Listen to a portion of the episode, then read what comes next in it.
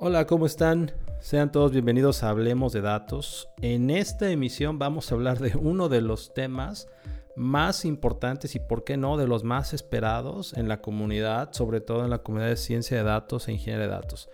Es Snowpark. Snowpark es un framework que va a permitirle a los desarrolladores poder ágilmente integrar librerías que hoy por hoy utilizan, ¿verdad? librerías externas que pueden ser mucho para ciencia de datos como NumPy o Pandas o Science-Learn para quienes tienen Machine Learning. Pero adicional de eso, la facilidad para poder integrar todas las APIs de Snowflake dentro de esta librería de Snowpark que puede generar ágilmente la sesión de conexión segura hacia el ambiente en el cual esté instalado eh, en, la nube Snowflake, que puede ser en AWS o, en Azure o en eh, Google Cloud Platform, cualquiera de esas infraestructuras de nube. Sobre esa capa, Snowpark lo que hace es de forma directa solamente pasar las credenciales. Y cuando hablamos de credenciales hablamos de el rol que tengo dentro del ambiente Snowflake, eh, obviamente la base de datos y el esquema, el usuario y contraseña, si es que quiero pasar usuario y contraseña, a lo mejor deseo pasar eh, las llaves compartidas, ¿no? la pública y la privada que se puede dar de alta para, para autentificarnos.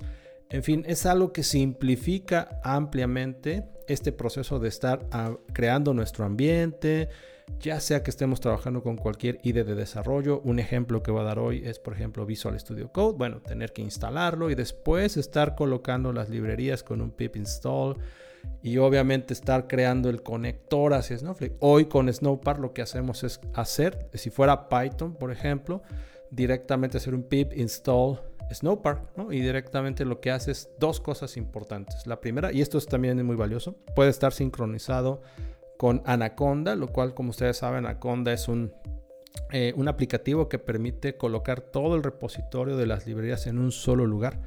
Lo que proveería Snowflake es a través de Anaconda colocar las librerías de forma segura, ¿verdad? las que se pueden conectar al ambiente productivo en un solo lugar. Entonces yo tendría que únicamente buscar las librerías de Snowpark dentro de Anaconda, las colocaré en mi ambiente de desarrollo y podría yo agregar dos cosas importantes. Librerías externas que pueden funcionar y que a través de Anaconda me permitirán que fueran seguras, es decir, que estoy seguro de que esa versión es totalmente funcional y compatible con mi versión de Snowpark.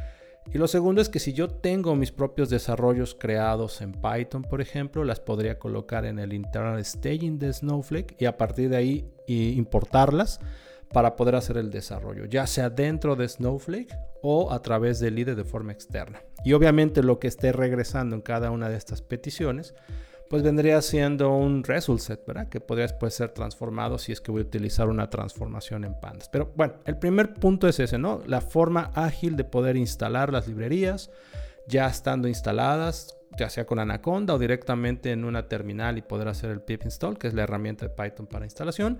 Ya que tenga eso, hacer mi primera prueba pasando mis credenciales. ¿Qué credenciales? Digo, y esto es algo importante. Anteriormente teníamos que configurar el conector pasándole valores y teniendo un apuntador hacia, hacia el result, ¿no? hacia, hacia el ambiente para poder hacer los queries y regresar valor. Bueno, eso quedaba un poco limitado. Ahora con Snowpark lo que hacemos es crear una sesión. Esta sesión implícitamente crea el conector que está asociado con el lenguaje de programación y lo que nos regresa es un objeto sesión. A través de este objeto sesión yo puedo estar haciendo la petición a diferentes funciones. Por ejemplo, una importante, si yo no sé Python, pero sí SQL, hay una función que se llama .sql. En, dentro de la función coloco el SQL literal que utilizaría yo dentro o literalmente dentro de eh, Snowflake eh, UI, ¿no? Ahí colocaría.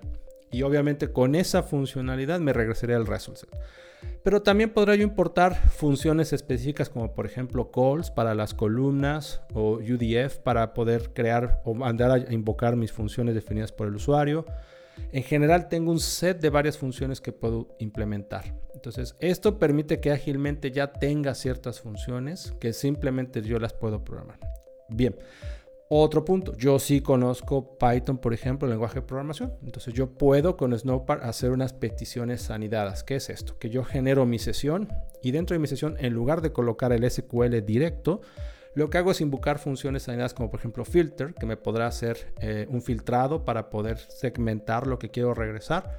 Y obviamente a lo mejor un limit, ¿no? Para una función límite para regresar un cierto número de valores, ¿no? O de registros que deseo trabajar. Entonces puedo agregar lo que conozco yo de Python para poder agilizar o segmentar los results que quiero de, regreso o utilizar directamente el SQL. Esas dos cosas permiten que si eres científico o ingeniero y programas o, utilizas más bien rutinas de SQL, las puedas hacer ágilmente, porque lo que nos interesa es tener dentro de mi desarrollo, pues el result set. Si estoy utilizando Jupyter Notebook, pues regreso a ese result set, o si estoy directamente con Python, pues tener el result set.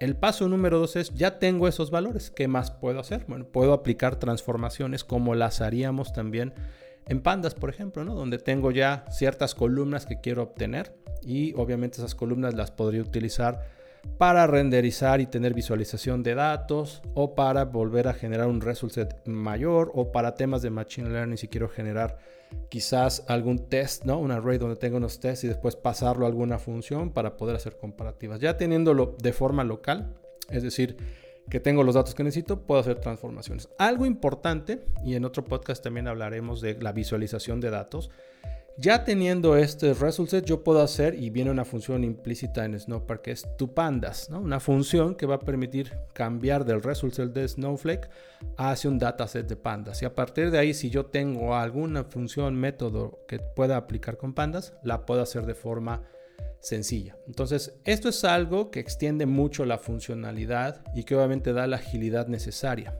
Porque también a través de este objeto sesión que mencionábamos hace rato, yo puedo seleccionar un virtual warehouse, yo puedo cambiar un rol si es que tengo ese privilegio o permiso, yo puedo cambiar de esquema desde la programación. E inclusive yo puedo ah, ejecutar rutinas que podrían ah, colocar dentro del internal staging algún set de datos que se encuentran completamente asociados a un tipo de archivo, es decir, subir un CSV o subir un JSON directamente desde el equipo de cómputo con el desarrollo para colocarlos dentro de Snowflake. Y a partir de ahí hacer la explotación del dato como sea necesario. Entonces, esto es algo que le permite a los que están en ciencia de datos, pues correr sus rutinas que ya tienen creadas, solamente crear la acción de Snowpark y directamente ejecutar con la capacidad de cómputo que esté asignada dentro de Snowflake de forma eh, virtualizada, es decir, que pueda yo escalar a la mejor de forma vertical para hacerlo en un menor tiempo y después reducir la capacidad del cluster o del virtual warehouse para poder tener pues la, validación del código, pero todo se está ejecutando dentro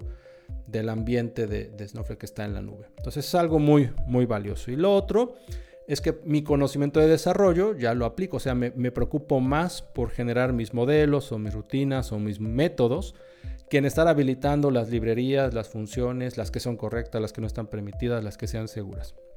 Entonces esto es algo que definitivamente aporta y da valor en los procesos y le da celeridad a quienes están más centralizados en el desarrollo.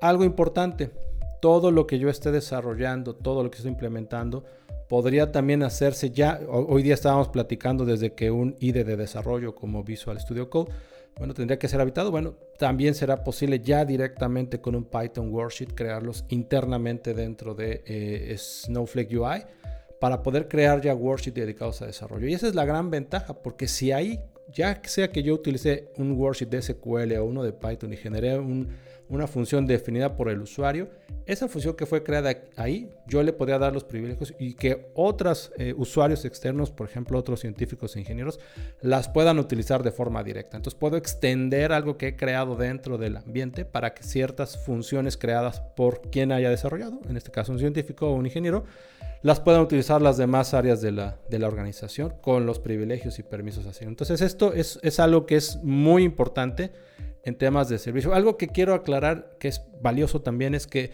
Snowpark no es Python, Snowpark es la librería y Snowpark puede funcionar con Python, con Java, con Scala o con JavaScript. Porque lo que hace es que pone una capa superior donde yo genero eh, las librerías que necesite y obviamente abajo con el lenguaje que yo elija poder hacer el desarrollo.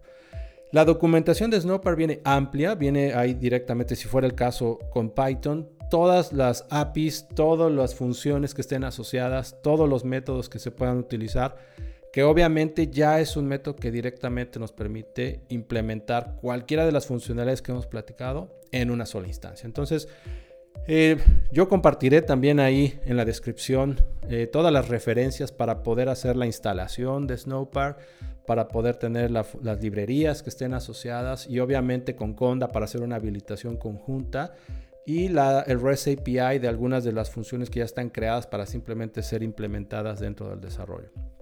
Entonces esto va a permitir que eh, se acelere o vayamos con una mejor velocidad para poder hacer los aplicativos que podamos desarrollar, ya sea de una forma eh, que tenga un desarrollo continuo, donde simplemente desarrollamos y después otras áreas de la organización las puedan consumir, o yo como desarrollador las pueda implementar y después colocarlas dentro del desarrollo. Entonces esto es algo que le va a dar mucha, mucha celeridad y que creemos con, con esta...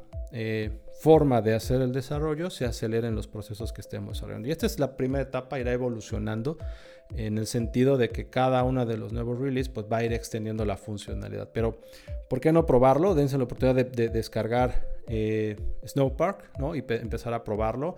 Y eso es también ágil. Si estás empezando a utilizar Snowflake, bueno, puedes generar tu cuenta trial. O si ya estás dentro de una organización, simplemente que se te habilite la cuenta y empezar a utilizar la, funcionalidad y ver la, agilidad con la que esto puede funcionar.